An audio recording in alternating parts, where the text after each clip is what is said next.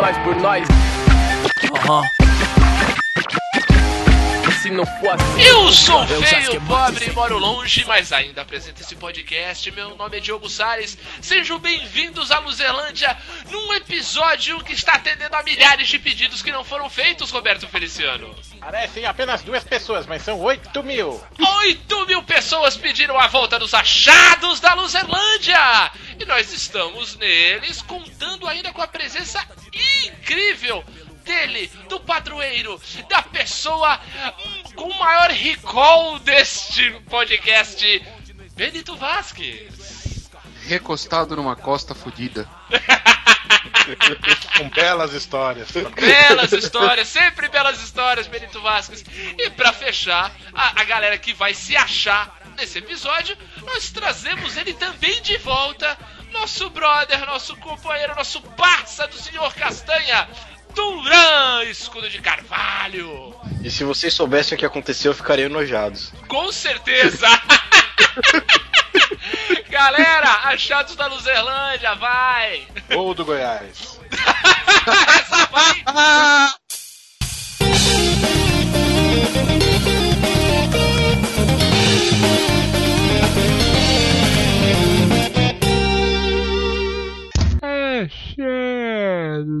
Luzerlândia. Era um cômodo incômodo, sujo como um dragão de cômodo, úmido. Eu, homem da casa aos seis anos, mofo no canto, todo TV engodo, pronto. Muito bem, galera, começar esses achados da Luzerlândia. Essa semana que passou, muitas coisas aconteceram e tudo mais. Quero saber o que vocês estão lendo, ouvindo, fazendo, coçando. Vou começar com você sempre, Roberto. Você é dono dessa pocilga, você tem direitos adquiridos. Então, por favor, vai que é tua, Tafarel. Ah, Los Hermanos, né, cara? Para com essa porra! Para com essa porra! Já saiu notícia semana passada considerando o Zelão da banda mais chata da história. Ah, mas aqui Eu tá tenho, eu tenho um protesto, eu tenho um protesto. É, Vai! Patofu existe. Não fala assim. duas, ban duas grandes bandas. Mas Duas enfim, grandes bandas. Vai, vai, vai.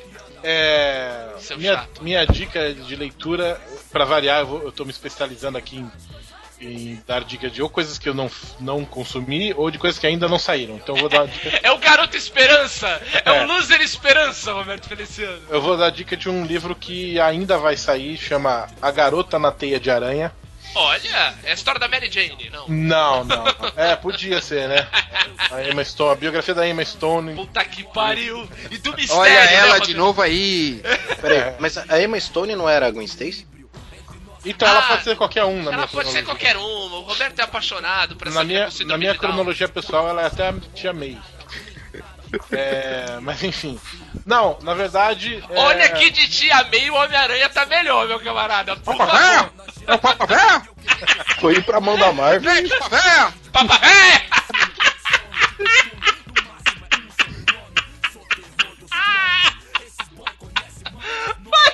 Vai falar que você é o Papa véia!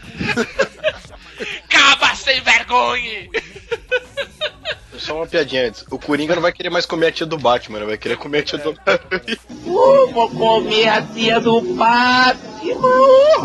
Porra, ele e eu, cara. Vai, Então, vai, vai. Na verdade, é...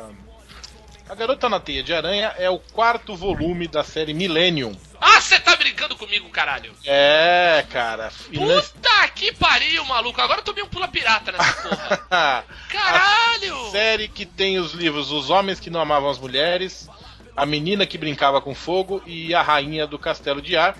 Todos lançados pela Companhia das Letras ali no, no final da década passada, né? Isso, dos anos 2000. É. Virou E- referência, né? Isso aí, virou referência. Tirou porque é, muito É bom. muito foda, Não cara. nada disso aí. Recomendo, Benito. é Tiveram muito seis bom. adaptações, né? Não, Na na, verdade, verdade- tiveram três suecas, É, Uma seis americana. filmes. né? É, seis filmes, né? só que. Não, não. Não, americano só- quatro, Só quatro isso, e isso, vai pro quinto ainda. não, mas assim, o americano dificilmente vai ter porque parece que. Não, vai ter o segundo. Tá confirmado? Tá, tá. Porque a- a- o lucro do primeiro foi ridículo. foi Baixo, tri- não, não, mas vai ter o David Fincher já, já deu confirmação. Ah, então, Ele ótimo. tava esperando, ele tava esperando só o Daniel Craig livrar do, do filme novo do James Bond, que acho que já tá quase pronto. Ah, legal, legal. Pra ter o segundo. Vai. O- os filmes eu só vi os dois primeiros, o, o primeiro da série sueca e o primeiro da americana, até porque é o único que tem, é da americana, né? Uhum. Mas ah, só pra quem não conhece, ah, a história da, da trilogia, ela começa com um jornalista que é processado por é, não conseguir provar uma, uma acusação que ele fez em seu jornal. Uma acusação justa, inclusive. Justa, é. Ele não conseguiu provar, mas era justa. E isso faz com que ele tenha que sair do jornal onde ele tá e, e a vida dele vira um inferno.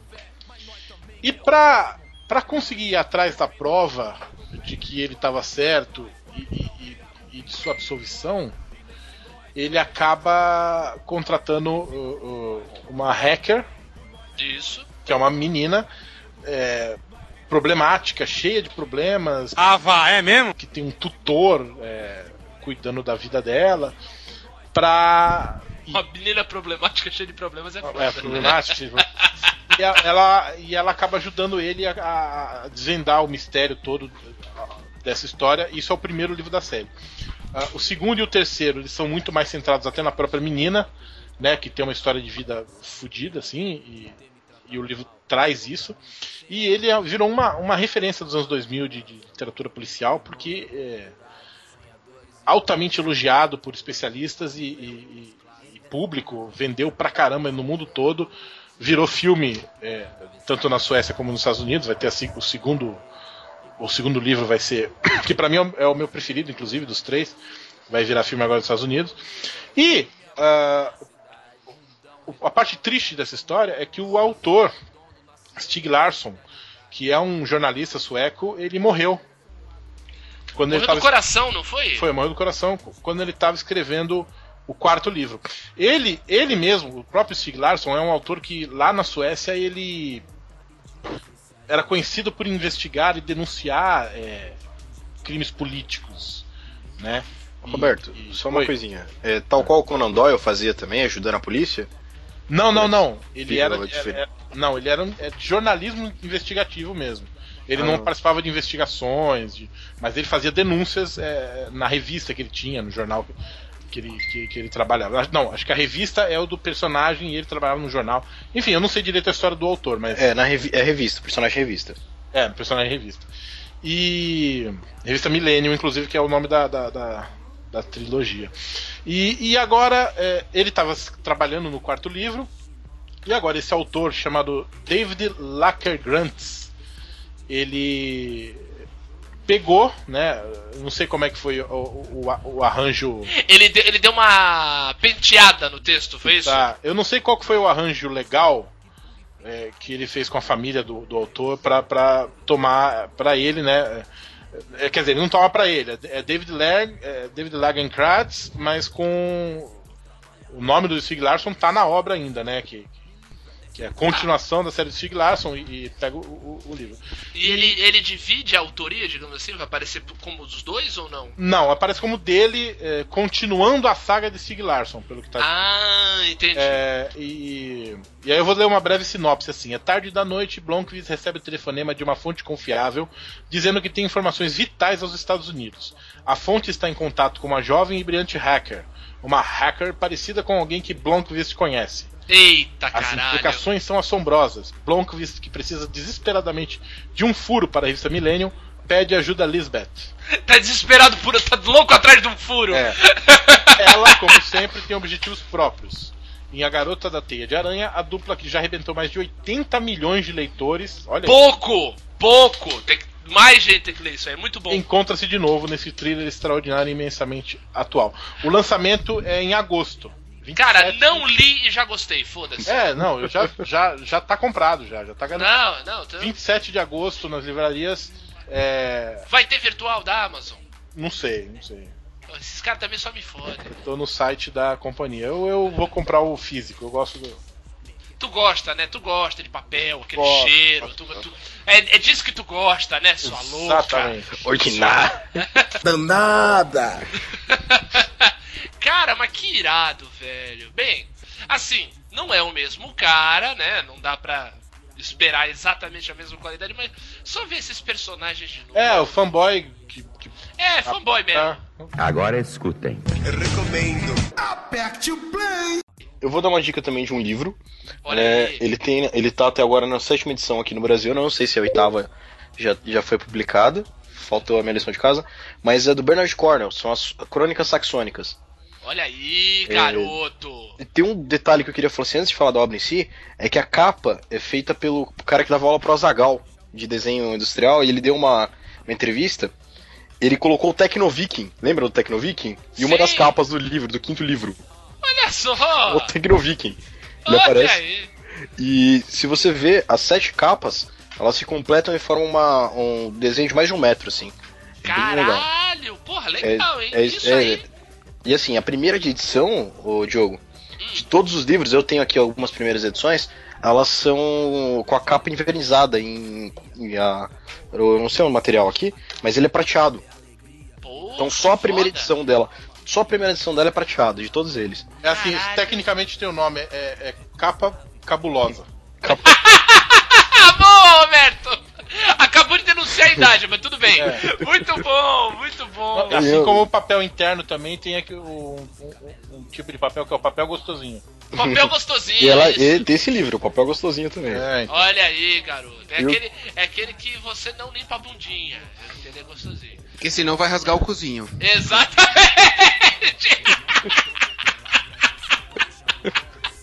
Ninguém presta aqui. Agora escutem. Aperte o play! É, esse livro ele trata do Utrecht de Bebambug, né, que eu não sei pronunciar muito bem, porque esse inglês da era dos anos 1000 aqui é uma beleza pra ler. Não, é isso mesmo, é assim mesmo, tá certo. É, É. o inglês nórdico. Inglês é, nórdico. é pós-doutorado em inglês nórdico. E eu, eu, eu acho interessante pra quem gosta daquela série, série Vikings, né, o Vikings, que se passa mais ou menos um pouco antes disso. Se passa, o Vikings passa um pouco antes desse, dessa invasão dos, dos dinamarqueses, noruegueses à, à Inglaterra, né? Que ainda não era a Inglaterra como a gente conhece hoje. E o que eu acho mais interessante é que o Utrecht, ele é um saxão que morou com, ele foi capturado e morou a infância, parte da infância e parte da adolescência com os, os dinamarqueses, né? Então, Então ele, ele tem, conhece, e ele né? ainda é um servo de Odin, assim como eu. né? E ele ele assim man- como todos nós, né, bicho? Tá vendo algum gigante de gelo por É aí? isso que eu falo. Jesus Ah, falou que ia voltar. Os gigantes de gelo não estão aí. É, meu amigo. Ora, onde já se Então, viu? e voltando Vai assim, e ele sempre vai contra aquele negócio do juramento, que ele é jurado ao rei Alfredo, mas no coração dele ele queria ser um nórdico dinamarquês e ele cogita diversas vezes ser como eles. E ele rola uma coisa meio Shakespeare, que ele foi usurpado do trono do lugar onde ele deveria ser o regente. Né, que é a Nome, cidade é, posso é, aproveitar o ensejo? Desculpa, bem. desculpa, desculpa, é que eu demorei pra achar o nome do cara aqui. É. É norueguês, aquele cara que foi preso. Eu Não, eu sei que é. Teve um cara norueguês que foi preso, que ele seguia a risca, ele era. seguia a religião de Odin, né? É, Aham. eu, não, eu não lembro o nome, o nome O da religião. É, Varg, é ele mesmo? Varg Vikernes. É. Que a frase dele é: a única igreja que ilumina é aquela que pega fogo. Caralho! É. Esse aí é fogo na cortina, hein? E ele incendiou várias Não, é fogo igrejas. na igreja, na verdade. Ele, Ele incendiou. É ele mesmo, né? Ele Sim, mas incendiou. Posso Ele- ao- Pode, pode, pode. Assim, a cena de black, de black metal do norueguês, ela se influenciou muito por uma banda brasileira chamada Sarcó- Sarcófago, por incrível que pareça. Sim, de Santos, não é? Sim. E, Caralho! Santos maior que tudo, porra! e, e o Sarcófago ele só é simplesmente o Megadeth do Sepultura. Porque o Lamoni merda. hoje em dia é. Ele é um, um doutor que dá aula de economia, se não me engano, de contabilidade. E ele na época saiu do Sepultura e montou o sarcófago. E falou, vou ser melhor que vocês. Que foda isso, É. cara. E, e o que acontece com esses caras, eles, é, eles deram um retorno para a tradição né, nórdica. Eu não concordo com muitas das ideias do Varg. E ele ficou famoso, infame no mundo inteiro, por ter assassinado o Euronymous, que era um líder de uma outra banda.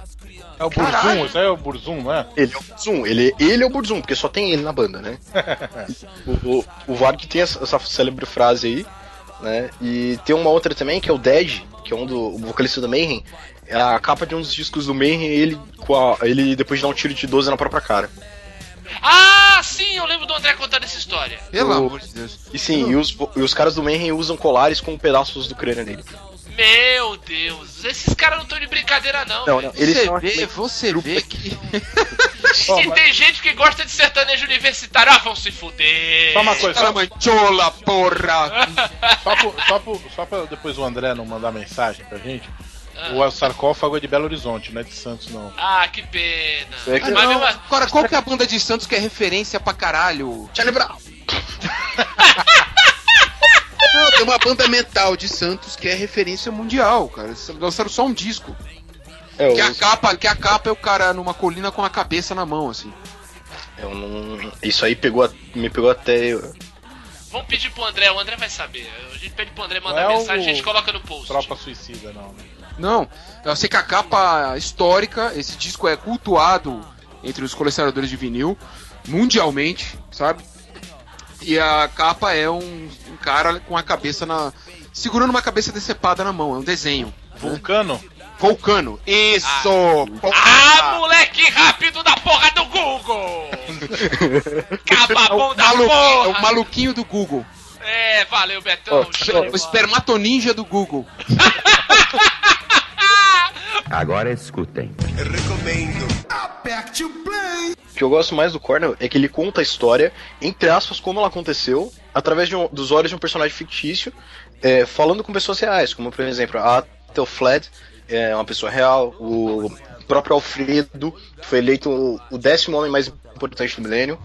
Olha né? só. É, foi um dos reis que ele foi responsável por. Ele, ele trata da unificação da Inglaterra como um país.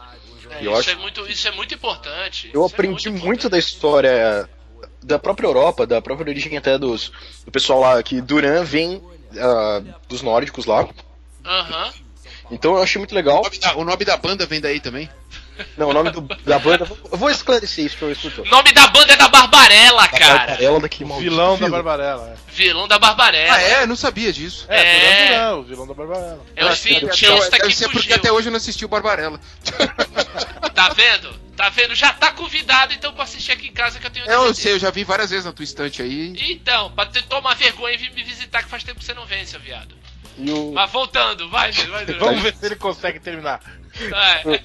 O, o, o grande ponto interessante é que o, é, diversas figuras mitológicas, como por exemplo o Ragnar, né? Uhum. Ele é amigo do Uhtred no livro.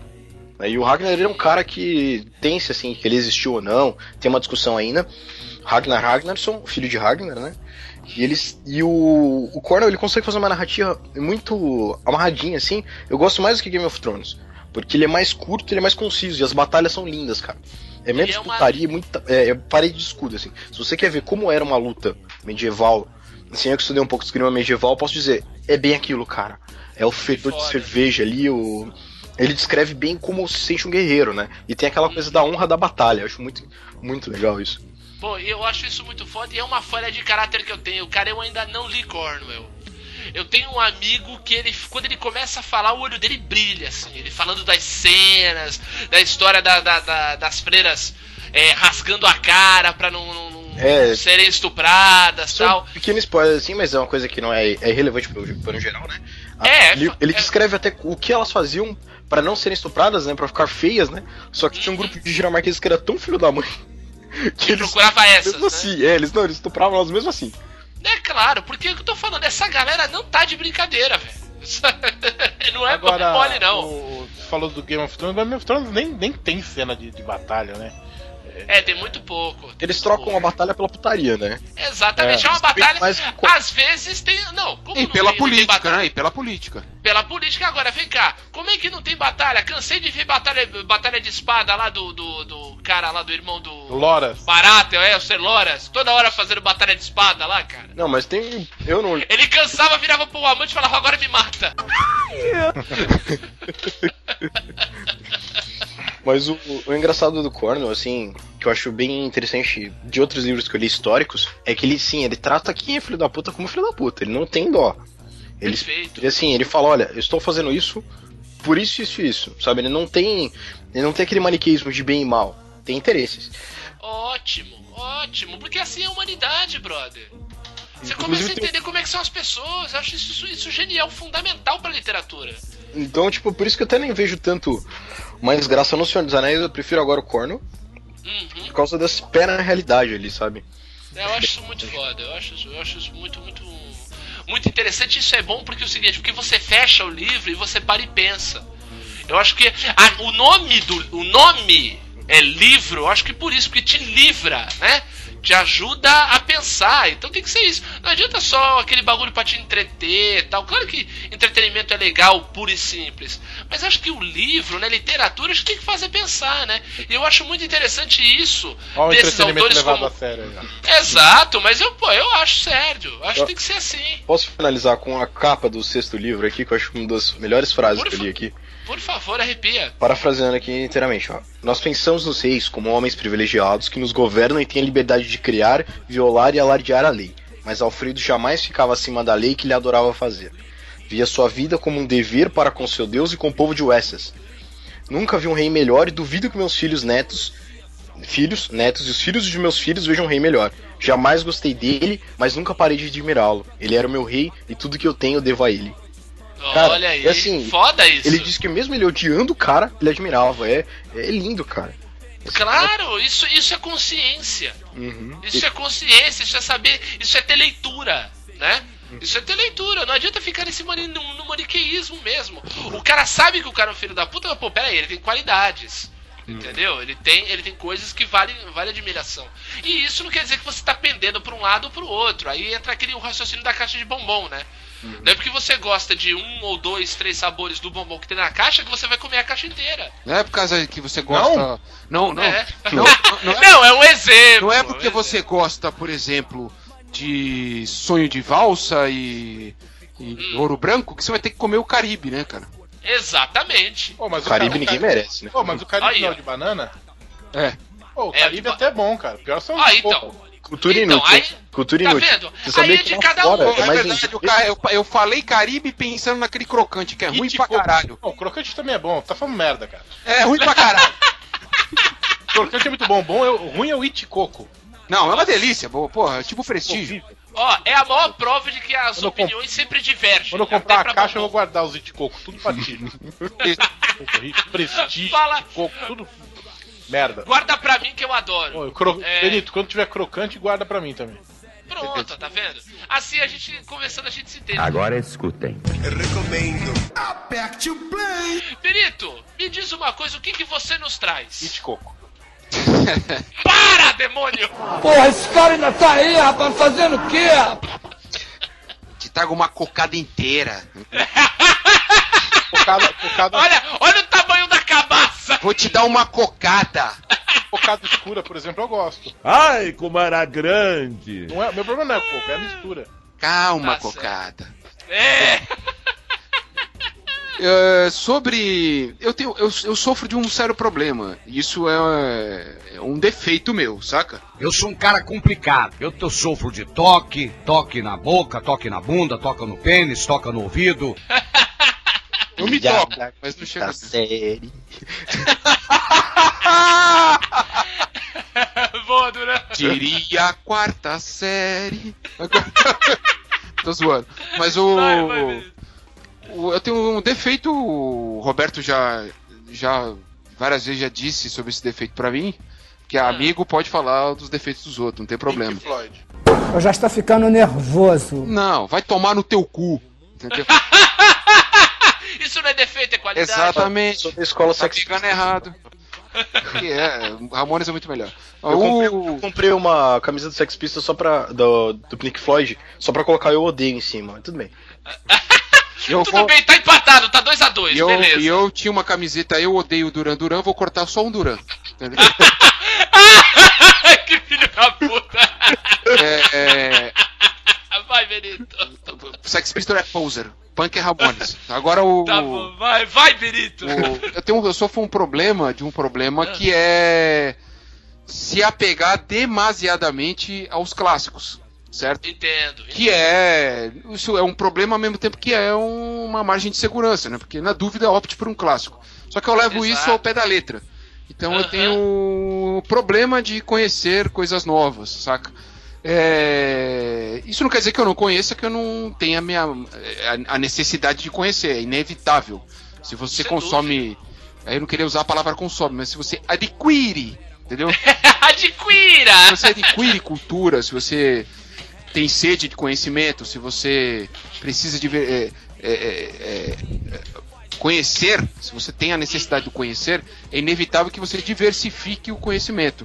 É, então você vai em busca, de, de uma forma ou de outra, por, pela via dos amigos, por, por, por topar com isso no mundo das redes sociais, você vai conhecer. Mas eu ainda sou, digamos, conservador nesse sentido, né? É, e no momento que eu tô vivendo recentemente, Coxinha. que, que é. que filha da puta! Eu prefiro bolinha de queijo. Agora, Leitor da Veja! Puta, Leitor da é Veja! muito sem graça, cara. Puta que pariu. eu adoro. Eu já me queimei com bolinha de queijo, eu odeio aquilo. Eu também, eu Eu também. adoro. Vai, vai, vai. Deve ser porque eu sou vegetariano. Aí o, É. o, o problema é que assim, eu tô escrevendo minha tese, então eu tô lendo, tendo né? que ler, por exemplo, só o que circunda o universo do que eu tenho que escrever. Então é, é foda. Eu tive que, eu tava lendo, eu não, nem coloquei na lista do que eu ia citar aqui pra ler. Eu tava lendo é, é, Ro- Robôs Sonhos com Ovelhas Elétricas, do clássico da ficção científica, né? Asimov? É, não, é, é Philip K. Dick. Androids, as Android Sonhos com Ovelhas Elétricas, o, o título é interrogativo. Tá. É, Isso, exatamente. É igual Felizes para exato, sempre? que é o livro, o livro que dá origem a Blade Runner. Mas então eu tive que parar de ler o livro pra me concentrar, né? Tava lendo, tava lendo ao mesmo tempo. Esse eu consegui terminar de ler, que eu ganhei no, no último Amigo Secreto, é, A Desobediência Civil do, do Turro, que é um livrinho, livrinho, um puta livraço que em forma de livrinho, um livrinho pequenininho que é seminal para quem quiser entender entender a origem do pensamento anarquista, inclusive. É, peguei a, a Bruna me emprestou é, um livro que todos vocês já leram, o Roberto já me falou dele várias vezes. Quadrinho que fez o a graphic novel que fez o Craig Thompson estourar, que foi o Retalhos, né? Porra, demais. Opa! Não, eu você não tem Opa! noção, cara. Eu chorei que nem um débil mental, cara. Porra, eu saca? achei que tu tinha lido, É cara. muito do caralho. Não, eu só tinha lido o Habib que você me deu de aniversário. Entendeu? Mas o teu É interesse, eu achei que o teu interesse em Habib tinha partido de retalhos. Não, foi. Foi pela do- tema, mesmo, pelo Não, tema. foi pelo Habib em si, porque eu sou fanático pela cultura árabe. Sim. Mas. É, o Retalhos, cara, eu, eu me vi em vários momentos, né? Na história daquele moleque. É foda. Foda, é e assim, foda. E ao mesmo tempo a injustiça que a opressão da religião traz à vida de um moleque, né, cara? É um negócio muito Uhum. triste, cara. É ao mesmo tempo a história da relação com a namorada. É um negócio, assim, porra, é foda. Tanto que fiquei, fui encontrar minha namorada depois, sabe, mal, pedi os braços dela, porque eu tava chorando. Puta que pariu. Você me emprestar essa porra, caralho. Ah, mas mostra isso aqui que Tu é, Benito, que você. Não, mas sabe o que que é, Benito? Você é um cara com um coração enorme, você é um cara de bom coração, você é um cara que tem emoções, isso é muito bom. Sim, sim. Isso é muito bom, isso é positivo, Então, cara. Isso é O catártico. livro é. A graphic novel, eu não preciso nem dizer que isso já foi dita no, no podcast aqui várias vezes sobre ela. É e li antes de mergulhar nessa. nessa vida da tese aí, que não vale a pena. Nessa, é que não- empre- Nessa empreitada chamada Que não TGI. vale a pena falar do que eu tô lendo, porque interessa somente ao, ao mundo acadêmico. É. Mas eu Aham. tô. tava lendo por conta da. da relação amorosa tal, tava lendo. E aí eu aconselho todos a lerem a obra original, não só a seleção que eu tô lendo, que é os. São os melhores contos de amor das mil e uma noites. Cara, Olha, cara, que as mil e uma noites é um negócio que todo mundo tem que ler. Obri- Tinha que ser obrigatório, cara. É Ó, que eu li nem alguns, eu já Esse li é- alguns, e eu acho que eu vi a entrevista do, do autor no Jô Soares, do tradutor, eu acho. O, do- É, O o organizador, tradutor. talvez. É, do autor é organizador. difícil. É do autor é Não, não, do, do, é, eu me confundi, perdão. Legal. É, do do-. Do curador. A, a melhor é a do Tolkien, não, brincadeira. Mas o- o- tem uma edição da, 30, da editora 34 dessas Mil e Uma Noites que eu ficava babando quando eu trabalhava em livraria. É, que eu irado, aconselho, o, o Renato me aconselhou a fazer isso. Cara, se você for ler As Mil e Uma Noites, quando você for ler, você tira. É, como é muita coisa, é muito grande, é muito vasto, é um universo gigantesco. Você fala assim: vou ler uma história por dia. Entendeu? Ótimo. Vou ler uma história. Você ah, pula um dia, beleza, depois você lê outra, saca? É, obra, é uma obra clássica pra humanidade, cara, sabe? É Mil e Uma Noites, é o Cem Anos de Solidão, são os grandes clássicos. é, Exato, e os melhores contos de ótimo. amor são as histórias amorosas, obviamente, e são muito bonitinhas, cara. É muito, muito legal. Pô, e legal, antes de ler de dica. Apretada, eu li um livraço que tem. Ah, Livraço mesmo, que tem umas 500 páginas. É, O Aham. Homem que Amava os Cachorros, do Leonardo Padura, que é Olha colunista só! da Folha, recentemente cubano. É um puta de um livro foda. Foda. é ficção? Ficção baseada em realidade, né? Ficção baseada em Muito realidade, legal. que ele narra. São três histórias paralelas, é, três tempos distintos que se entrecruzam, entendeu? Que é a história entendi. do desterro até a morte do Trotsky, a história do da ascensão e posterior desterro do assassino do Trotsky, que é o Ramon Mercader, Ah, o cara da Exatamente. picareta. e a história Uhum. Tudo isso romanceado, obviamente, baseado em fatos reais, mas romanceado, muito bem romanceado. Um cara de extrema qualidade, que é o Leonardo Padura. Eu já tinha lido um livro dele que eu ganhei, que eu comprei em Cuba, que é Adios Hemingway, que é o. é tipo Adeus Hemingway, Ernest Hemingway, né? O. E a história do cara, que é um meio autobiográfica, essa parte do, do livro, que é o- a história dele, né? Do cara que conhece o Trotsky em Cuba, o, conhece o Mercader em Cuba. O Mercader morreu em Cuba, né? Exilado em Cuba. É, Uhum. E a história do cara que é exilado pelo exilado interno do regime cubano, né? Por isso que eu fa... depois que eu li esse livro, que é best-seller, diga-se de passagem, em Cuba, Uhum. saca? Uhum. Alguém dizer pra mim que em Cuba tem censura, depois que um livro desse é best-seller em Cuba, Que fala mal do regime, né? tem que tomar um tiro no cu. Entendeu? Em Cuba! Vai perder! Pra mim é o Lavete, saca? Não, não, peraí, peraí. Benito, vamos, vamos supor que eu sou contra o Cuba, Cuba mas a- apoiar o Olavo é demais até pra mim. Não, não dá, não dá. Agora escutem. Recomendo. Aperte o play. Eu queria dizer que eu, vou, eu pretendo ler As Mil e Uma Noites. né? É um livro rápido de ler, né? Sim. É, co- coisinha pequena, Os Mil e Uma Noites. Uns quatro anos você vai. Claro. Eu pretendo ler depois que eu acabar Em Busca do Tempo Perdido também, que Caralho, é montanha ler semana mágica! que vem, depois de A Montanha Mágica. Ou, é, e depois de dar uma pincelada em A Comédia Humana do Balzac, né? Também, também. A Montanha Mágica, Exatamente! Diogo, eu vou ler amanhã à tarde. À noite Pô, eu leio demorou, Ulisses e aí demorou. depois eu, eu começo com. Entre um e outro, me chame pra gente tomar. Vamos fazer o seguinte. É.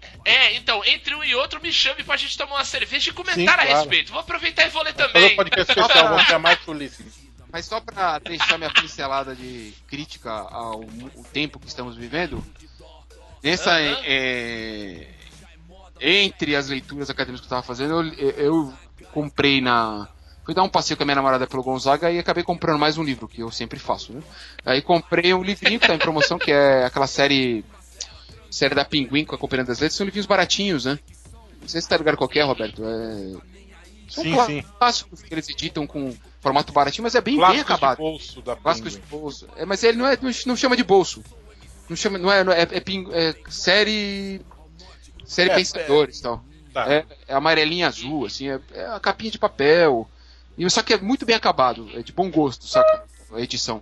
Aí eu comprei o As Ideias Fora do Lugar do Robert Schwartz, que é um brasilianista, né? Sim. E aí eu quero ler rapidamente um trecho que ilustra bastante bem. Isso foi escrito nos anos 70, né? Hum. 71. Legal. É trecho curtinho. Que resume bastante bem a, a nossa essência enquanto brasileiros. Pode-se dizer que a colonização produziu, com base no monopólio da terra, três classes de população: o latifundiário, o escravo e o homem livre. Na verdade, um homem independente.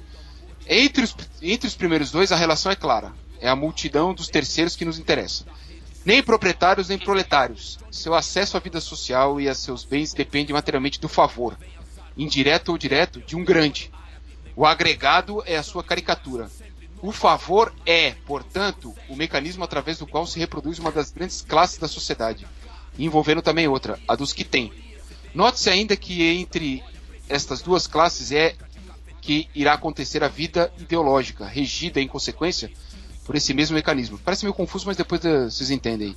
Assim, com mil formas e nomes, o favor, o favor atravessou e afetou no conjunto a essência nacional, ressalvada sempre a relação produtiva de base, esta assegurada pela força, pela com muita força e muita violência, né? Opa, Esteve sempre, presente sempre. por toda parte, combinando-se as mais variadas atividades, mais e menos afins dele, com administração, política, indústria, comércio, vida urbana, corte, etc. Mesmo profissões liberais como a medicina ou qualificações operárias como a tipografia, que, na acepção europeia, não deviam nada a ninguém, entre nós eram governadas por ele, o favor. E assim como o profissional dependia do favor para o exercício de sua profissão, o pequeno proprietário depende dele para a segurança de sua propriedade, e o funcionário para o seu posto. O favor é a nossa mediação quase universal. Cara, o É. que se chama de jeitinho Né? brasileiro é isso. É o favor. Exa é exatamente Nós é isso, é o jeitinho brasileiro. herança do favor, cara. Saca? É, exato, perfeito, Favor. perfeito, a definição perfeita e O favor precisa. está É entre nós até hoje e é o que nos leva à tragédia. Agora. E é por isso que o Brasil não vai pra frente. Agora, Pronto. jogo. Ele sobrevive Apesar também. dessa gente alegre tão, tão, tão contente, né? Agora escutem. Recomendo. Aperte o play. Então, muito engraçado, porque o Benito tava falando de clássico, né? E o Benito também tava falando da dificuldade de se abrir ao novo, né? Muito engraçado que eu, na semana que passou, eu consegui juntar essas duas coisas, reformular e trazer isso pra mim, pra minha vida e quero recomendar a todo mundo que tá ouvindo. Eu até hoje, eu nunca, até hoje, até pouco tempo, eu nunca tinha lido nada de mangá. E eu Interessa, conheci, interessa. eu conheci uma arte japonesa de quadrinhos muito legal, não só na maneira de, de, de se mostrar a ação, a técnica de desenho, mas a maneira de escrever, de contar a história. Eu fiquei besta, eu fiquei assim é, é, maravilhado com o que eu li e o mais legal, daí, daí vem a minha dica. Eu encontrei isso que pra mim é novo, né? Apesar de ser milenar, pra mim é novo. Pra mim é uma coisa que eu nunca tinha ouvido, né? É, lido, né? Tinha ouvido falar muito bem, mas nunca tinha lido e pra mim foi novo. E foi um passo dentro da novidade que eu achei muito legal. Fiquei contente com isso. E o mais legal, eu encontrei os clássicos adaptados pra Puta que da hora, Eu cara. vi isso na livraria hoje. Exatamente. Então tem uma, uma coleção da LPM Pocket de mangá adaptando grandes clássicos da filosofia. Então eu vou falar de dois que eu já li em menos de uma tarde. Dá pra você ler, é muito fácil, a adaptação é incrível. A arte é ótima. Eu tenho a, a versão do Assim Falou Zaratrusta do Nietzsche em mangá e é espetacular. Tem referências ao Laranja Mecânica dentro do. Dentro Caralho. é muito bom, é muito legal e daí não podia, né? Você tá falando de uma arte oriental, tem que falar de uma grande obra da filosofia oriental, que é a arte da guerra do Sun Tzu, Puta que pariu. que também é E eu recomendo, incrível, e eu recomendo o original também, viu? É, eu já li. Claro, sem dúvida, sem dúvida. Não, não, não- nem, E nem, do, Maqui... nem- e do nem- Maquiavel também é foda. O Não, Príncipe, Arte da diz? Guerra do Maquiavel também tem um título Ah, com o mesmo sim, nome. sim. E o Príncipe também tem uma adaptação Ah, pra tá. mangá, viu? Então, isso que eu ia falar. Tem uma grande série falando desses clássicos pra mangá. Então tem o Príncipe, tem também o Manifesto Comunista, Benito, pra você. Pra todos nós, pra todos nós. pra todos nós, eu sei, eu sei. Tem o Manifesto Comunista. É, tem outra, outras grandes obras aí na, na- na lista que eu não, não vou me lembrar agora, mas é muito interessante, é muito legal a maneira como se escreve, a ordem do- do- do- dos quadrinhos. Pra eu que sou um viciado em quadrinho desde a minha adolescência, sempre li quadrinho americano e europeu. Ter, agora com 34 anos, ter, ter entrado em contato com essa, com essa cultura que eu já gostava, né? Eu cansei de ver Super Sentai na TV. Assim, um dos meus filmes favoritos é, é, é um anime que é o Akira. Então, assim, eu tinha que. Eu tinha, era, era quase um movimento natural dar esse passo e eu adorei. Então, eu recomendo a todo mundo que, se você ainda não leu o mangá, escolha um título, vá atrás, é muito legal, vale a pena. E, como diria Einstein, é mais fácil quebrar um átomo do que um preconceito. Então, dê, dê, dê esse passo em direção ao desconhecido que é muito legal. Agora escutem. Eu recomendo. Aperte o play. Eu, eu quero falar sobre uma série de livros. Eu não terminei ela ainda, mas eu, eu li o primeiro, tô no meio do segundo. Chama Apocalipse Z. Não tem a ver com o filme do Brad Pitt. Não, Aê, aí e já, não tem a ver gostei. com o livro que é muito bom também, do Manual de Sobrevivência dos Zumbis. Tá? Ah, ele é, também é outra recomendação muito boa. É do Manel Loureiro. Ele é de Pontevedra, na Espanha, né? E Olha. ele, e o que eu acho legal é que ele era, ele foi feito inicialmente como um blog, esse livro. E eu- ele foi depois editado como livro, as pessoas acreditavam que era real. De tão legal que é a, a escrita do autor. Um dos fatos que me levou a ler esse livro é que o autor é da Galícia. E de lá. Opa, minha, minha terra, minha terra. Sim, e Duran também vem de lá. É um, é um nome que vem dos nórdicos, depois veio pra Galícia e depois o meu bisavôzinho veio pra cá. Então é muito interessante pra você ver como é a Você, Galícia tá- hoje. você também é galego, cara? Sim, senhor. Pô, somos Minha, conterrâneos. minha família vem de lá. Tá vendo? Por isso que vocês são tudo Cara, palmeirense, co- rapaz. como que é o, é- o livro é uma trata da Galícia hoje, é isso? Da Galícia, o que seria hoje no, no presente livro, acho que é 2007 ou Qual o nome 2006, do né? livro? É Apocalipse Z. O início do fim, o primeiro volume, Apocalipse Z. Manel Loureiro. Depois eu passo os dados Tá. certinhos. E o que é bem interessante do autor é que assim, ele quebra alguns paradigmas que a gente tem de, de zumbis. Por exemplo, Walking Dead, o cara dá um tiro e não acontece nada, ninguém ouve. Nesse caso, ele, se ele dá um tiro, todos os zumbis da, da cidade vêm atrás dele. Olha, é tipo um, um organismo vivo, Eles, todos eles agem né? Um- como manada. Eles têm efeito de manada. E o que é mais interessante, os inimigos mais cruéis que ele enfrenta são os seres humanos. E, assim, Olha, é, é muito, Muito bom, muito bom. Saramaguesco. é muito legal que, assim, ele tenta ficar o livro inteiro indo pra um determinado lugar e quando ele chega, ele descobre que já deu problema. Entendeu? Então, assim, ele tem que lidar com essa situação. É muito bom porque ele trata bem da política de como é, assim, com obras como Mad Max, por exemplo, que tratam da, de uma forma mais fantasiosa. Ele, ele já trata mais de uma forma com o que aconteceria se de repente no leste europeu começasse uma- invasão zumbi e eles e o governo acobertasse primeiro. Entendeu? O que, o que aconteceria? Então ele primeiro começa a ter uns relatos de uma febre, depois os começa a ter a aumentar essa coisa, aí o governo começa a tampar, a internet começa a parar de funcionar nesses locais.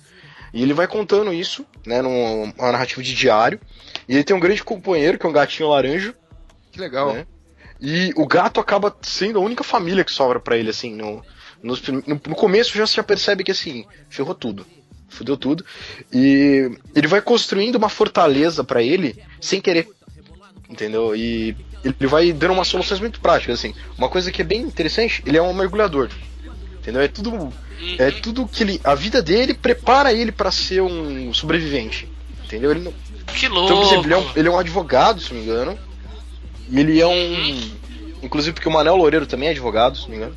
Ele trabalhava como jornalista, mas ele é Ah. formado em, em direito. E ele é tipo o William Bonner da Espanha, se não me engano. O- é, Olha ele é assim, só ele é isso! apresentador de telejornal e tal.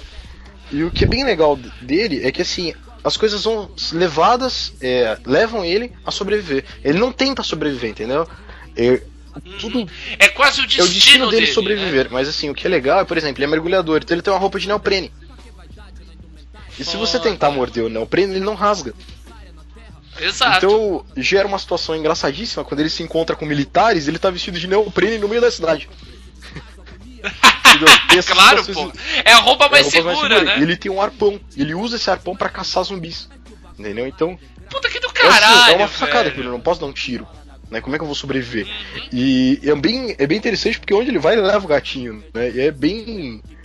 Assim, aquele. O resquício de Caraca. família dele é o gato.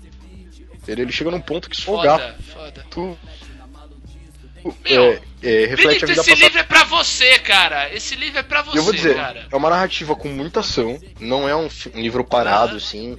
é, é, ele tem mais, tem mais ação que o Cornell, porque tem aquele sentimento de urgência, né? Exato. ele demonstra exato. como a, a civilização ia cair rápido, não por culpa só da doença, mas por culpa da, Mas da omissão do pessoas. próprio governo. Eu acho bem interessante que ele Foda. trata da política também. Mas, assim, Foda. ele não explica de onde vem. Que um cidadão comum não saberia. Né? Normalmente nos filmes como o do Apocalipse Z. Exato. ah, não, esse vírus surgiu. Não, não. Ele vai ser o. Como dizer assim? É, o olho é do é do da pessoa que Como tá é vai- vivendo, ele né? vai- Ah, o enfoque ele vai é esse. descobrindo junto com o leitor, ele mesmo, né, no no diário dele, você vai descobrindo através desse diário que ele vai mantendo as evoluções do vírus, o que acontece, o que contamina, o que não contamina, como ó, a infecção se espalha. Ele começa a teorizar sobre isso e é muito bom, cara. E tem uma freira muito muito assim, como é que eu vou dizer, moda foca no livro também, que ele encontra mais pra frente. Olha. Então é, eu, assim, eu, eu fico até orgulhoso desse cara ser do mesmo lugar de onde minha família veio, sabe? Não, cara, e você vê que é um, é um, é um, é um olhar extremamente europeu da coisa. É né? assim, não, É um olhar extremamente não humanista, herói, você achou que isso não muito tem herói. foda. Ótimo? É, tipo, ótimo. é, o cara é um mergulhador, então ele, ele usa aquele. Ele sabe de skill de mergulho pra sobreviver. Não é um cara do Exato. exército mega treinado, né? Perfeito, perfeito. Não tem exatamente, não tem peito estufado, bandeira ao fundo. Maravilha. É muito, é muito interessante esse livro. Agora escutem. Recomendo. Aperte o play. Minha dica é, de filme agora, a gente tá falando de livro, livro, livro, eu vou falar de, de um filme. De filme. Um filme chamado In Your Eyes. É, não tem uma tradução para português, acho que ele não chegou no Brasil ainda. Eu tenho assim, sim, nas No vistas. seu zóio. Nas tuas É. vistas. E assim, Um olhar de aventuras foi desse BT. é, É. uma- um olhar maluco. Ah, o filme um dirigido por Brian louco. Brin Hill, não conheço. Olha o inglês nórdico aí. Brin Hill, o nome do cara, né? Brian, é Brin Hill. Não conheço, deixa eu ver se, se tem outros filmes. É, nada que, que se destaque. O destaque fica por conta do roteirista, que é o Joss Whedon. Professores americanos, 24 horas por dia. Whedon, Joss Whedon, roteirista dos Vingadores. E é um filme que foi feito, é, é, ele foi pra- feito para ser vinculado, veiculado, desculpa, no Vimeo. Na, Ah, quem tem a conta, a conta paga lá do Vimeo é, assistiu esse vídeo. Ou como eu assisti na- pela locadora, né? Do, locadora do Paulo Coelho. O, como diz um, um amigo, um conhecido meu, o primo João Ah. Torrentino trouxe. do- O patrocinador do senhor. Castanha, viu? Aí, ó, pronto. E esse filme In Your Eyes, né, que é nos teus olhos, é, é- é literalmente isso. O casal, eles descobrem que eles têm uma conexão muito forte e que eles enxergam e escutam o que o outro enxerga e escuta. Caralho, Mesmo estando velho. em um, um, Fudeu, um né? no, no frio dos Estados Unidos e outro no, no Texas. Ah, assim. é, mas bicho, pra quem é casado, Não, fudeu, é. né? A menina, a menina do filme Não vai poder mexer mais no WhatsApp, não vai poder mais ver mais putaria na Não, não, internet, a mi- a acabou. menina né? Não pode nem andar na rua, né? A menina É. do filme é casada com outro cara. E Cara, ela não, tem, não, tá, não tá tendo uma série com, a- com essa temática? Sense8, né? É o Sense8, é o Sense8. Então, mas assim, esse filme, na verdade, é o seguinte: o casal não se conhece. É, não se conhece. é, Que louco! Eles têm essa conexão, mas eles, pô, quem é você? O que você tá fazendo aqui? Que Porra, porra é eles não se conhecem. E aí, é, isso é descoberto no começo do filme, e ao longo do filme, eles vão. Eles começam a conversar, como se fosse uma, uma ligação Claro. telefônica, que não Aham. paga nada. né? Perfeito. E aí, aí tem aquele lance de ir pra, pra frente do espelho, né? Porque a, a, menina sim, a menina enxerga o que o cara enxerga. Então eles, cada um vai pra frente do espelho pra eles enxergarem como é que eles são. E aí eles acabam se apaixonando, aquela temática óbvia Óbvio. de filmes que eu adoro. Bicha, bicha, bicha. Só bichona. E assim, o filme é muito interessante porque assim, ele, ele tem essa pegada de comédia romântica, e quando vai chegando pro final, que é a hora deles se encontrarem, ele toma um- um- uma, uma cara de aventura, porque assim, ele é um ex-presidiário que tá em condicional. Aliás, o Olha. agente de condicional dele é um ator chamado Steve Harris. Que no começo do filme, nos créditos, eu fiquei achando que era o baixista do Iron Maiden. que pariu. Ficou Aquele empolgado. cabelo de minha tia, imagina? Não- É, é. Mas o cara, o, o cara tá mais pra Lawrence Fishburne do que pra, pra, pra Steve Harris do Iron Maiden. E, Que beleza. E, e aí tem um lance dele, ele, ele se complica com a polícia de novo por causa, por causa de uns amigos é, má influências, né? E aí ele rouba um carro pra ir atrás dela. E ela também, é, como ela fala sozinha, ela passa por louca. Então. Ela é internada pelo marido, marido escroto, babaca pra caralho. Claro, pra você poder Sim, comprar um sim. romance, né? Senão é E aí o sacanagem. final é, é uma aventura, é, assim, é uma tensão foda. Eu tava vendo aqui e, e- e no final eu tava assim, tenso, falando, caralho, não vai ter final feliz. Segurando na mão da É, namorada, cara. né, Roberto? Ai, meu Não, Deus! eu e a Débora a gente tava assim, caralho, essa merda vai acabar mal. Esse filme vai acabar mal. Puta que pariu. Roberto, segurando-se com três apoios na cadeira, né? É, é, três apoios, né? As duas mãos e o toba, né? É, mordendo. É, mordendo, é. E, e o final é muito bom, a história é muito boa. É, o, o filme não tem muita gente conhecida, a não ser o Steve, Harris, né? Na verdade, o filme tem a Jennifer Grey de mais conhecida, mas ela faz um, um papel coadjuvante. Ah, a pessoa mais conhecida depois dela é a Zoe Kazan, que é uma gracinha, uma fofinha, um. nhoin, nhoin, nhe. É, e ela fez aquele filme Ruby Sparks, não sei se alguém lembra. Então, tu tá um, tu tá um velho sex offender, hein. Roberto? Pelo amor de Deus. Tá, tá Não, foda. ela é uma gracinha. Eu não, não me esqueço do- de você falando de uma coisa só do, de sex offender. Eu também gostava da, baixi, da saxofonista das meninas, tá? Ah, olha aí. Aê, caralho, porra. Valeu gravar esse programa. Vocês são foda, viu? Vou te falar um Assim. negócio. Ah, cara, ah, cara, passa-se a régua, cara. Como que- Passa essa régua. Ó, outro tarado. Ô, Roberto, também. com todo respeito. É. Esquisitinho sou eu, cara. Ela não é esquisita, não, cara. Ia dar morte de peixeira na minha escola pra essa menina aqui. Ela é é muito é gracinha. bonitinha. Agora escutem. Recomendo. Aperte o play. Pra ficar na temática audiovisual, puta, cara, nesse. Nesse quesito.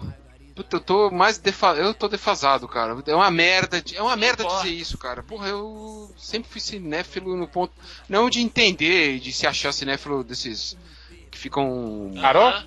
Usando Carol, tênis que verde. ficam balbuciando crítica, saca? Não. Ficar vendo filme iraniano. É, é isso, não, não é. não- de ser apaixonado de estar lá dentro do, da, do- da Aham. sala do cinema, ver o filme no cinema, saca? Estar na Exato, imersão exato. que só o cinema te, pro- te proporciona. Então faz Exato. tempo que eu não vou. O último filme que eu fui assistir, é, eu fui com a Sofia, que é minha enteada, eu fui ver o Divertidamente. Cara, que demais. É muito legal. E é você muito legal. aproveitou mais que ela, aposto.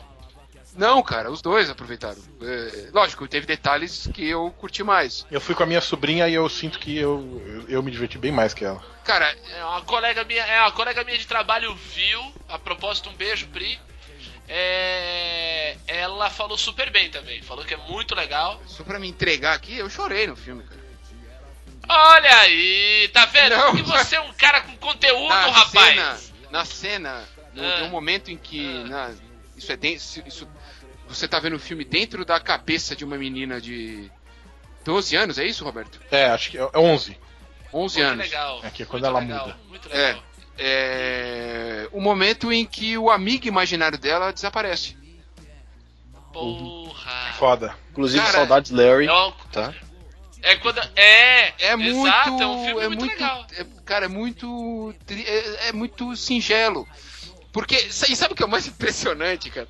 Acabou o filme, e aí eu tô indo embora com a Sofia, a gente- eu puxei o assunto do filme e comecei a falar sobre, né? E aí, o que, que você achou do filme?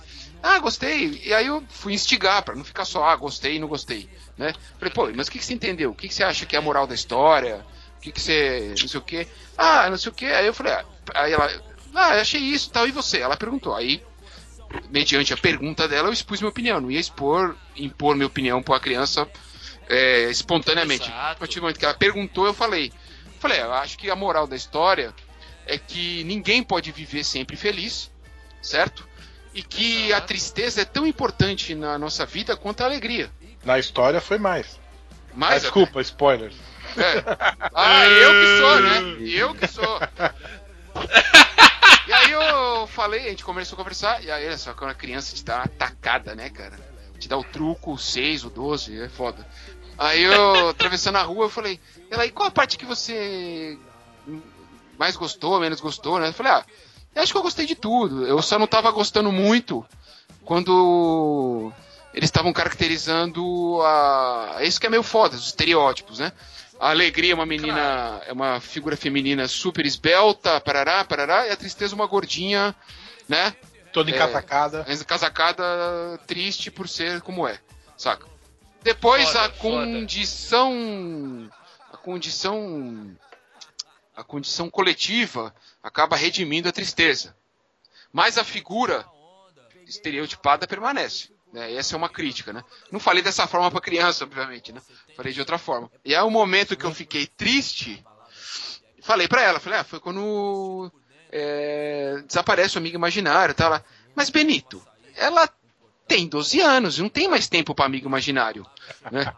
Caraca! Já devia ter show de sumido, né, bola! Aí eu falei, pô, mas é que eu lembrei do medo, do- de uma história que eu tive quando eu era criança. Aí contei, né? É, pô, eu tive uns, eu tinha uns vários brinquedos. Meu pai fez uma caixa de madeira. Um dos meus brinquedos e meu- do meu irmão eram coletivos, a gente tinha os mesmos brinquedos. E aí um dia eu so- tinha um terreno do lado da minha casa, que tinha um, uma relva, né, um mato, que eu adorava ir brincar lá. E um dia eu tive um sonho, né, que os brinquedos, meus brinquedos eram jogados fora, né, pela, pelo, jogados pelo muro. Alguém, a minha família jogou os brinquedos pro outro lado do Nossa. muro. Caraca! E aí eu, no sonho, no mesmo sonho, eu fui atrás dos brinquedos. Quando eu cheguei nesse mato, nessa relva, os brinquedos tinham ganhado vida, né? E eles viviam nessa que seria uma floresta, essa relva que parecia uma floresta. E aí, no- durante o mesmo sonho, eu passei há vários dias ir lá brincar com esses brinquedos vivos, entendeu? Isso dá um E- livro. Que seriam é mesmo? que é seriam mesmo. meus amigos imaginários. Depois eu passei a ir nesse lugar e ver os brinquedos vivos, mesmo que eles não estivessem lá, e brincar imaginariamente com eles. Entendeu? Aí, olha o que a, que a menina fala, cara. Nossa, por que que menino sempre tem amigo imaginário besta? Ah, Eu genial, falei, caralho, eu cara! falei, como assim, meu? Vai se fuder, cara. Não, peraí. Cara, ela você não falou isso as pra tuas ela. Não, pernas. lógico que não. Falei, porra, Sofia, não fala Ela- isso, né, meu? Vai dizer que você não tinha mais imaginário? Aí o que ela fala? Eu tinha é, dois amigos imaginários. Eram os japoneses. Eram dois, dois japonesinhos que viviam debaixo da minha cama. Mas teve um dia que eu joguei eles pela janela. Caraca, velho, dele. genial. É. Cara, cara, Cara, esconda as facas. tu tá bem de...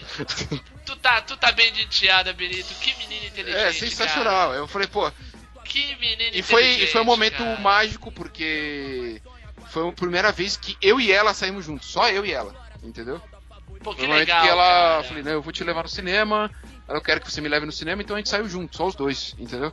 Foi um momento nosso, Muito né? dez. Foi um momento nosso. Então, esses diálogos que o filme propiciou, né? Divertidamente mexe Muito com isso e legal. tal. E. Show. Óbvio, teve um momento. Um momento que ela ficou com medo no desenho, tem um momento que tem uma figura, logicamente, né? A figura do palhaço É. amedron- amedrontador, né? Então ela se agarrou, se agarrou em mim, ficou tremendo e tal. E acho que é o, ob- obvia- obviamente é o momento do filme que é feito pra dar medo, né? E aí Mas eles é- escalam quem? O palhaço, né? Ela tem quantos anos? Tem oito. Oito. A minha sobrinha tem seis e eu acho que ela não, não curtiu tanto, assim. Ah, Ah, mas aí também tem a ver com a É, maturidade. dois anos é fazem um pouco mas... de diferença. Pô, mas que legal, Benito. Que momento legal, não, cara. O, filme, é- o desenho é legal, apesar dessa crítica, né? É, Não, mas é, aí, aí a gente também tem que Não, dar uma aliás, licença. há quem né? diga Não que tem é o jeito. melhor desenho da Pixar em anos, assim. faz- não, é, não, é da, não é da Disney? Não, é da Pixar. É, mesmo, é a É. mesma coisa. Ela Hoje em comprou, dia é a mesma né? coisa. A Disney é, porque dona. os- faz tempo. os- os pré- as prévias, inclusive aquela coisa do. do da, Ah, do curta é, da Disney. O curta é muito né? legal, né? Puta, Cara, tem, um, tem- tem- tem tem- um curta que chama. Lava. Lava, que é uma, uma brincadeira com Love, entendeu? Que é uma Show! história de um, dois um vulcão e um superfície e um vulcão submarino que se apaixonam, cara. E eles Irado, se encontram irado. quando eles derramam lava, que é Love. Puta, perfeito. Caralho, tão simples, tem, né? Tem uma cena Então- divertidamente que é muito engraçada, cara. O, o pai quer dar brócolis pra criança E aí tá a raiva lá. Não, você não vai me dar brócolis, não sei o quê. E aí a menina reage, né? Tacando brócolis pra cima, não sei o quê. Aí o pai, olha o aviãozinho, aí a raiva. Ih, não, é o aviãozinho, ó. Isso aí é outro departamento. Isso aí é com vocês. Genial. Agora escutem. Recomendo. Aperte o play. A minha, a minha dica pra fechar, para fechar esse achados, na verdade é uma, é uma dica e meia. É uma dica que tem, é uma dica e a, daí o complemento tem a ver com essa dica. É um filme também, já que a gente já tava na, tá na mesma seara, é um documentário. É um documentário que tá no Netflix. Chama What Happened, Miss Simone? Que é um documentário sobre a história de uma das maiores cantoras da história da humanidade, chamada Nina Simone. Uma, uma mulher que era queria ser pianista clássica, é, queria ser a primeira pianista negra clássica a tocar no Carnegie Hall. Ela foi tocar no Carnegie Hall, mas ela foi tocar música popular e jazz. E conta toda a história de vida dela, ela como mãe, ela como esposa, a relação dela com, com o marido que também era empresário, a postura dela na época dos direitos civis, que é incrível, que ela compõe uma música chamada Mississippi Goddamn, que é falar uh, em português, claro, é Mississippi puta que pariu. Imagina isso no começo dos anos 60, uma mulher que já era conhecida, tocava num país inteiro, ela faz uma, uma canção chamada Mississippi puta que pariu. A participação dela na marcha na marcha de, de Selma com Martin Luther King, uma outra música linda que ela fez chamada Be Young Black and Gifted é incrível. Eu não sei nem se eu tô falando na ordem certa, mas o filme. Se você for assistir o filme, você vai ver da forma correta. Depois, daí é que eu falo, ela como mãe, daí o, toda a vida dela é incrível. Conhecer a história dessa mulher. Eu achava. Eu conheci um pouco da obra e fiquei fascinado com o ser humano. É muito legal e muito interessante você ver essa pessoa, essa postura que ela teve em relação à afirmação dos direitos, à negritude, aos excluídos É. que a sociedade americana Diogo, tinha. sabe o que eu acho muito bom da Nina Simone? Assim como a Rosa Sparks, elas não são, ela não era uma, o tipo de ativista vitimista que a gente tem muito hoje em dia. Ela, tipo Não, assim, eu sou o que sou, sou, be me sou bela do jeito que sou, não tem porque as mulheres é, usavam perucas pra não demonstrar o cabelo. Isso! No tempo que ela, e ela usava o cabelo afro daquele jeito. Exato, com, Assim, com um turbante. Eu tava comentando até com a minha senhora aqui, é, eu não gosto muito da Aham. música da Nina Simone, mas eu entendo o. Assim, o que deve ser, ter sido, por exemplo, como a. A importância É, pra para época. as meninas né, cara? ouvirem aquela voz dela diferente, né? Um tom completamente fora. Cara, não tem quem cante igual ela, sim. Não, não tem. E assim, mais do que isso, né? Uma figura. É uma figura de poder, né? né? A gente tem que. Exato, É o empoderamento de uma pessoa que é subjugada por sua cor na sua época, né? E assim, ela se Exato, prova tão exato. e mais, inclusive, talentosa do que os outros. Entendeu? Tipo. Exato. Cara, recomendo demais o que aconteceu, senhorita Simone, né? Da tradução livre. Tem no Netflix. Isso trouxe a volta de uma criatura que eu fiquei apaixonado nos anos 90 e ela pirou de vez por causa de casamento, cacete a quatro. Trouxe de volta Miss Lauryn Hill, que O filme, o filme é uma ficção ou um documentário? Documentário, Benito. E aí o- e a Lauren Hill participa como? uma encenação, né, Diogo? A Lo- ela canta, ela canta Feeling Good, ela faz uma versão de Feeling Good da Nina Simone que toca na, na trilha Ah do tá, filme. ela aparece no filme não? Não, não, pa- aparece tá, ela a cantando. presença Você musical escuta, dela. trouxe, é, você trouxe, trouxe de volta o, a- o talento da Miss Lauryn Ela é Hill. sensacional. Por que, que ela desapareceu, cara? Cara, loucura em casa, bebida, briga com o marido que também é louco, que largou ela pra ficar com aquela modelo brasileira, o Diabo 4. Filho do Bob Marley. Qual modelo brasileiro? Adrenalina? Ah, Isabe... Não, Isabelle Isabelle Fontana. Hum, vamos ver quem é. A Isabelle Fontana é ex do Henrique Castelli, né? Que inclusive foi E- trocada por Jogos de São Paulo, vocês sabem dessa história? Exato, e pelo Richardson. mas não, é isso do Jogos de São Paulo é verdade. Ah, sim, na lua de mel eles foram pra Tóquio pra Teve ver a final mundial, mundial. mas ela, ela, ele largou dela pra poder ver os jogos, ela não deixava. E ele falou: São Paulo chegou primeiro do que você. É, não Então tá deixar bom, né? já é uma, uma postura idiota, né? Já é uma atitude escrota. Que legal, é, né, é, fazer. É, então. É foda, é foda. Então, eu- muito legal. E essa postura da, da, da Nina Simone me inspirou pra trilha desse episódio que eu coloquei, mas também uma dica que eu dou é uma dica de um clipe. Muito legal, é um clipe que tem uma produção quase de um curta-metragem é, interessante, que é com direção da Katia Lund. Katia Lund já dirigiu alguns clipes muito legais do Rapa. É um clipe do Emicida, chama Boa Esperança, recomendo a todos. Eu gostei vocês. muito desse clipe, viu? É foda. É, uma muito porrada legal, é uma revol é uma porrada na cara, é uma revolta de verdade que eu queria que acontecesse. E é um baita clipe, vai estar vai tá o link aí do, do, do clipe no post, assistam. Durante todo esse episódio, enquanto a gente tava aqui papeando, tava tocando Emicida de fundo. E só pra dar um grande salve pra esse cara que teve uma postura foda na, na virada cultural. E é isso. Muito obrigado, galera! Tchau. Lembrei da frase ali, zica, vai lá. Hey, loser! You can't handle the truth!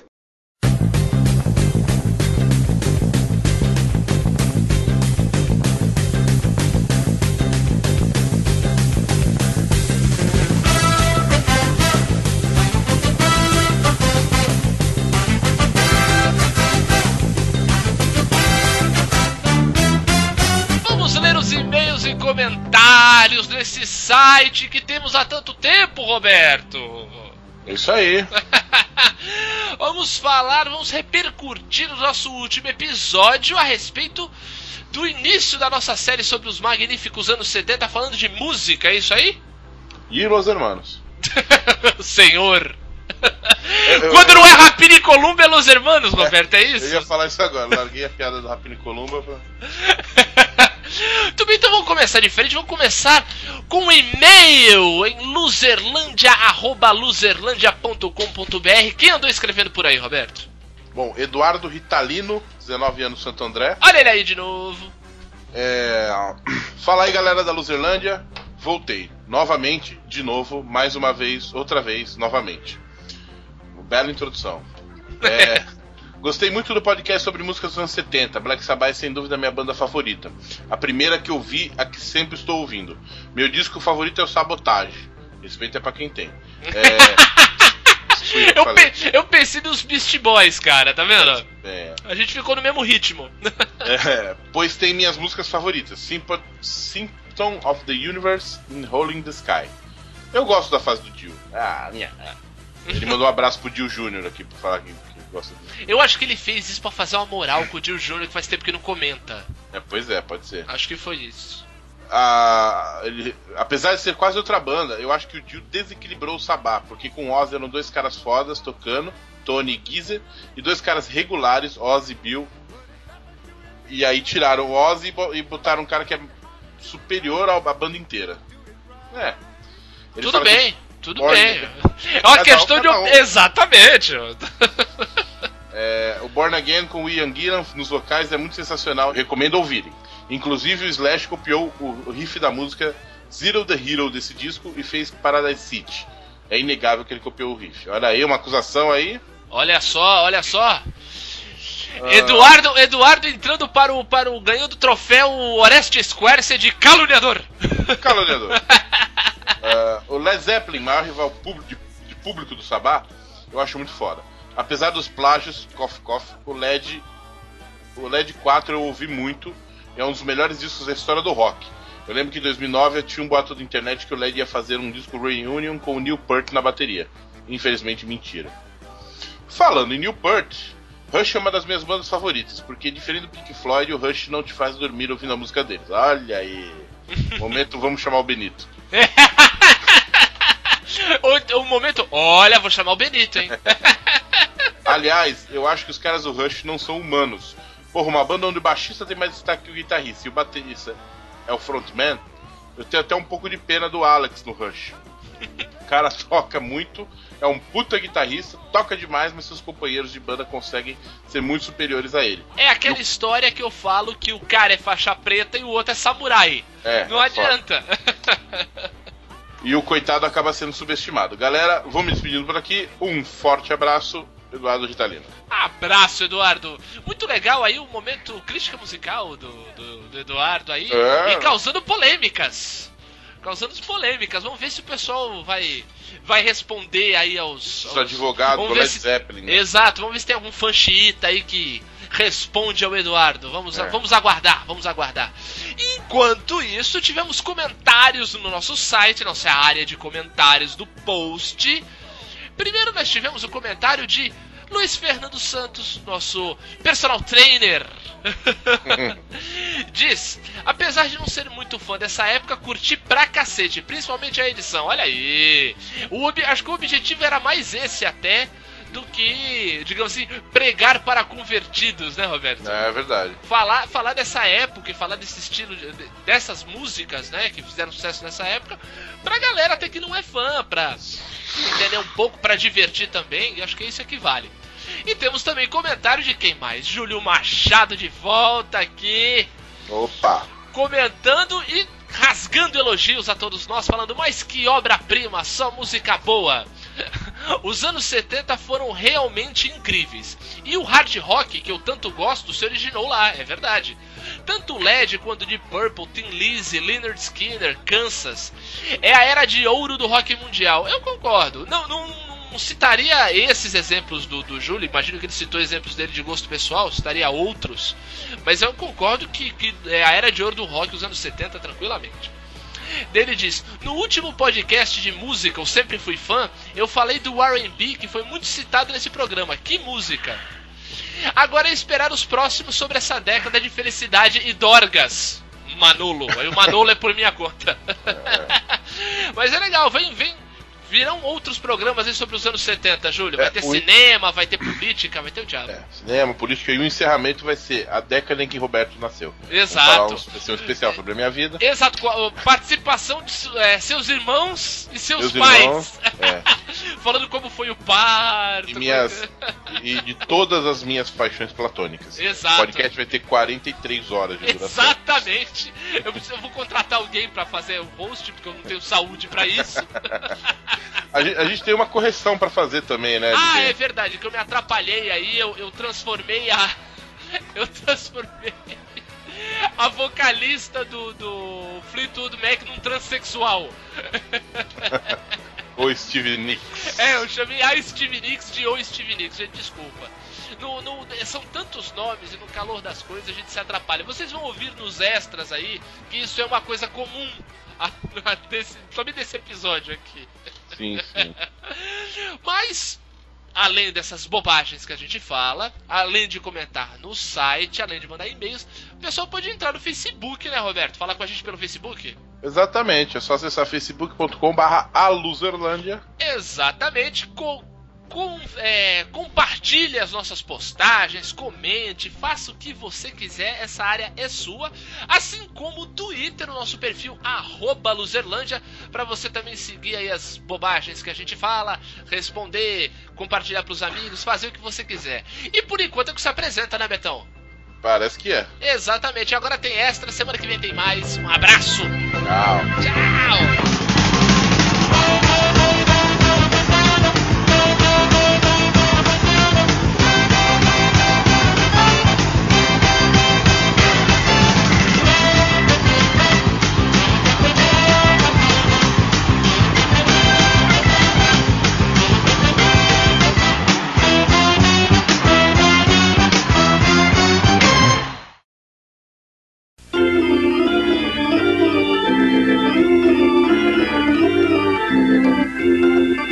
Aquele clima. Olha aí, o cara que não gosta de futebol! O Cristaldo, o Cristaldo tem a bunda virada de cristal pra lua, cara. Pelo amor de Deus. Puta que pariu. O cara entra no jogo e faz gol, cara. E o cara não Diogo, gosta de futebol, Diogo, maluco! Eu não estou empolgado. Vasquez, vírgula, Benito. Cara, o São O Cristaldo Paulo não pode ir embora, cara. O Cristaldo tem que ficar, cara. Puta que pariu. Deixa eu ver. O São Paulo eu sei que tá ganhando e eu estou cagando pro São mas, Paulo. e o mas é, mas é legal, Diogo, a vitória do São Paulo, porque é contra Eurico Miranda, entendeu? Não, aí não vale, né? Chutar cachorro morto. Ei, ô Benito. Oi. O respeito voltou, só que eles não sabem onde guardaram, né? Exatamente. Caraca, tá 2x0. Tá 3x0 pro Palmeiras, 2x0 pro São Paulo. Que beleza, hein? Só tu que tá se fudendo, Roberto. Tô ouvindo a Dini Silvestre falando aí. Ah, acho que sou eu. Pô, Roberto não, Dini Silvestre não, Roberto. E Dá pra saber a última coisa que eu bebi, sabia? Foi uma Absolute de pêssego. Caraca. Eu, eu, como eu nunca bebo, dá pra saber exatamente o que foi a última vez que- coisa que eu bebi. Agora, me permite dizer que esse, esse é um drink Duran Duran, entendeu? É. Ô, Jesus. Não, eu tô falando, mas esse, né, esse drink, Absolute Pêssego, você toma ouvindo Duran Duran, né, cara? Na verdade é Culture Club esse clube. É, é verdade. Aí, aí eu tenho que concordar com o Roberto, Benito. Tá mais uma Boy George. Você tá querendo me fazer chorar. É, e aí é Boy George, cara. Aí é Boy George. Vai tomar a porra de um Steinegger, caralho! Ele pôs no mudo, não sei se eu precisaria sair. Desmuda, meu anjo. Vou até fazer a chamada de novo, porque foi Não, bem não, pera aí. Que isso, Que que cara? foi, cara? Calma, tá? cara. Calma, cara. Você, pensei que você tava falando comigo, desmuda. É, mas era, mas. Não precisa gritar, cara. Acho que ele não tá acostumado com o microfone novo. Muito bom! Sabe aquele aluno que tá dormindo na chamada? É, tipo, não, eu, eu! Eu, é, é isso aí! Muito bom! Muito louco, eu tenho 34 anos, né? Eu nunca li isso. Vai Caralho, peraí, peraí, peraí, né? que eu fiquei com medo dessa porra aqui, cara. Que que é isso, cara? Esse negócio aí que o Dura mandou, caralho, eu vou fechar Cê- isso aqui, cara. Você viu os- isso, que os computadores sou eu? Pô, cara, Agora- não, eu, agora eu, eu- pô, cara, eu arrepiei aqui, pô, peraí, peraí, cara. Eu- eu- sério, eu fazia. Tá sério, doido? não, não, peraí, eu tô- fazia tempo que eu não tinha medo na minha vida, cara. Para com isso, cara.